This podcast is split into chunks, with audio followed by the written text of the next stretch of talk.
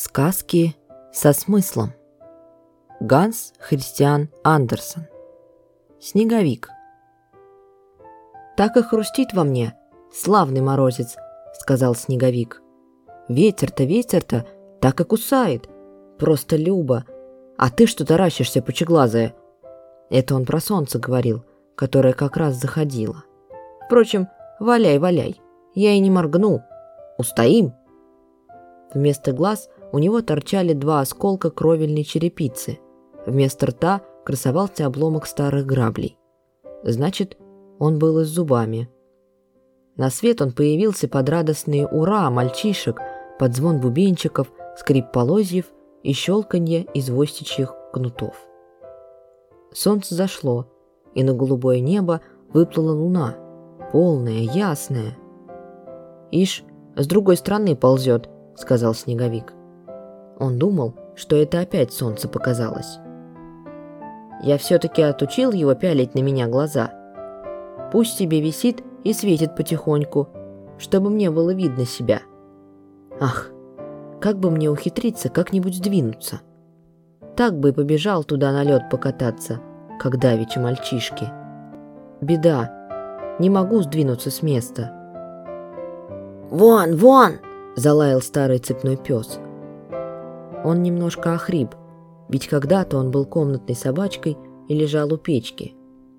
«Солнце выучит тебя двигаться. Я видел, что было в прошлом году с таким, как ты. И в позапрошлом тоже. Вон, вон! Все убирались вон!» «О чем ты толкуешь, дружище?» — сказал Снеговик. «Вон та пучеглазая выучит меня двигаться?» — Снеговик говорил про луну. «Она сама-то удрала от меня давеча.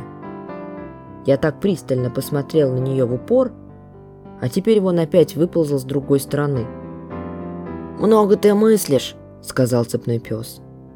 «Ну да, ведь тебя только что вылепили. Да, что глядит теперь луна, а то, что ушло, солнце. Оно опять вернется завтра. Уж оно подвинет тебя прямо в канаву. Погода переменится, я чую, левая нога заныла. Переменится, переменится». «Не пойму я тебя что-то», — сказал Снеговик. «А сдается, ты сулишь мне недоброе. То красноглазое, что зовут солнцем, тоже мне не друг. Я уж чую». «Вон, вон!» – пролаяла цепная собака, три раза повернувшись вокруг самой себя, и улеглась в своей конуре спать. Погода и в самом деле переменилась. К утру вся окрестность была окутана густым, тягучим туманом. Потом подул резкий леденящий ветер и затрещал мороз. А что за красота, когда взошло солнышко! Деревья и кусты в саду стояли все покрытые инеем, точно лес из белых кораллов. Все ветви словно оделись блестящими белыми цветочками. Мельчайшие разветвления, которых летом и не было видно из-за густой листвы, теперь ясно вырисовывались тончайшим кружевным узором ослепительной белизны. От каждой ветви как будто лилось сияние. Плакучая береза, колеблемая ветром, казалось, ожила. Длинные ветви ее с пушистой бахромой тихо шевелились, точь-в-точь, как летом. Вот было великолепие. Встало солнышко. Ах, как все вдруг засверкало и загорелось крошечными, ослепительно-белыми огоньками. Все было точно осыпано алмазной пылью, а на снегу переливались крупные бриллианты. «Что за прелесть!» — сказала молодая девушка, вышедшая в сад с молодым человеком. Они остановились как раз возле Снеговика и смотрели на сверкающие деревья. «Летом такого великолепия не увидишь!» — сказала она, вся сияя от удовольствия. «И такого молодца тоже!» — сказал молодой человек, указывая на Снеговика. «Он бесподобен!» Молодая девушка засмеялась, кивнула головой Снеговику и пустилась с молодым человеком по снегу в припрыжку. У них под ногами так и захрустело, точно они бежали по крахмалу. «Кто такие эти двое?» – спросил Снеговик цепную собаку. Ты ведь живешь здесь подольше меня. Знаешь ты их?» «Знаю», — сказала собака. «Она гладила меня, а он бросал косточки. Таких я не кусаю». «А что же они из себя изображают?» — спросил Снеговик. «Парочку», — сказала цепная собака. «Вот они поселятся в конуре и будут вместе кладать кости. Вон, вон!» «Ну, а значит они что-нибудь, как вот я да ты?» «Да ведь они господа», — сказал пес. «Куда как мало мыслит тот, кто только вчера вылез на свет Божий. Это я по тебе вижу. Вот я так богат и годами, и знанием. Я всех знаю здесь. Да, я знавал времена получше. Не мерз тут в холоде на цепи. Вон, вон!» «Славный морозец», — сказал Снеговик. «Ну-ну, рассказывай. Только не греми цепью, а то меня просто коробит». «Вон, вон!» — залаял цепной пес. «Я был щенком, крошечным, хорошеньким щенком, и лежал на бархатных креслах там, в доме, лежал на коленях у знатных господ. Меня целовали в мордочку и вытирали лапки вышитыми платками. Звали меня Милкой-Крошкой. Потом я подрос, велик для них стал. Меня подарили ключнице, и я попал в подвальный этаж. Ты можешь заглянуть туда. С твоего места отлично видно. Так вот, в той каморке я и зажил, как барин. Там хоть и пониже было, да зато спокойнее, чем наверху. Меня не таскали и не тискали дети. И ел я тоже не хуже, если не лучше. У меня была своя подушка, и еще там была печка. Самая чудесная вещь на свете в такие холода. Я даже уползал под нее. О, я и теперь еще мечтаю об этой печке. Вон, вон!»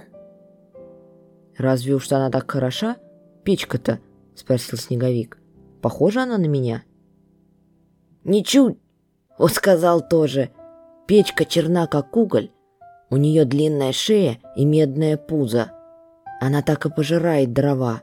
Огонь пышет у нее изо рта. Рядом с нею, под нею настоящее блаженство. Ее видно в окно, погляди!» Снеговик посмотрел и в самом деле увидал черную блестящую штуку с медным животом. В животе светился огонь. Снеговика вдруг охватило такое страшное желание, в нем как будто зашевелилось что-то. Что такое нашло на него, он и сам не знал и не понимал, хотя это понял бы всякий человек, если, разумеется, он не Снеговик. «Зачем же ты ушел от нее?» — спросил Снеговик пса. Он почувствовал, что печка — существо женского пола. «Как ты мог уйти оттуда?» «Пришлось поневоле», — сказал цепной пес. «Они вышвырнули меня и посадили на цепь. Я укусил за ногу младшего Бурчука. Он хотел отнять у меня кость. Кость за кость, думаю себе. А они осердились, и я оказался на цепи. Потерял голос. Слышишь, как я хриплю? Вон, вон! Вот тебе и вся недолго!» Снеговик уже не слушал. Он не сводил глаз с подвального этажа, с каморки ключницы, где стояла на четырех ножках железная печка величиной самого Снеговика. «Во мне что-то странно шевелится», — сказал он. «Неужели я никогда не попаду туда? Это ведь такое невинное желание. А чего ж бы ему не сбыться? Это мое самое заветное, мое единственное желание. Где же справедливость, если оно не сбудется? Мне надо туда, туда, к ней. Прижаться к ней во что бы то ни стало, хоть бы разбить окно». «Туда тебе не попасть», — сказал цепной пес. «А если бы ты добрался до печки, то тебе конец. Вон, вон!» «Мне уж и так конец подходит. Того и гляди, свалюсь». Целый день Снеговик стоял и смотрел в окно. В сумерки каморка выглядела еще приветливее. Печка светила так мягко, как не светить ни солнцу, ни луне. Куда им? Так светит только печка, если брюшко у нее набито. Когда дверцу открыли, из печки метнулось пламя и заиграло ярким отблеском на белом лице Снеговика. В груди у него тоже горело пламя. «Не выдержу», — сказал он. «Как мило она высовывает язык! Как это идет ей!» Ночь была длинная-длинная, только не для Снеговика. Он весь погрузился в чудесные мечты. Они так и трещали в нем от мороза. К утру все окна подвального этажа покрылись прекрасным ледяным узором, цветами. Лучших снеговиков и желать не мог бы, но они скрыли печку. Мороз так и трещал, снег хрустел, Снеговику радоваться да радоваться бы. Так нет, он тосковал о печке. Он был положительно болен. «Но это опасная болезнь для Снеговика», — сказал пес. «Я тоже страдал этим, но поправился. Вон, будет перемена погоды». И погода переменилась. Началась оттепель. Зазвенела капель, а Снеговик таял на глазах, но он не говорил ничего, не жаловался, а это плохой признак. В одно прекрасное утро он рухнул. На месте его торчало только что-то вроде железной согнутой палки. На ней-то мальчишки и укрепили его. «Но теперь я понимаю его тоску», — сказал цепной пес. «У него внутри была кочерга. Вот что шевелилось в нем. Теперь все прошло. Вон!» Скоро прошла и зима. «Вон!» — лаял цепной пес, а девочки на улице пели.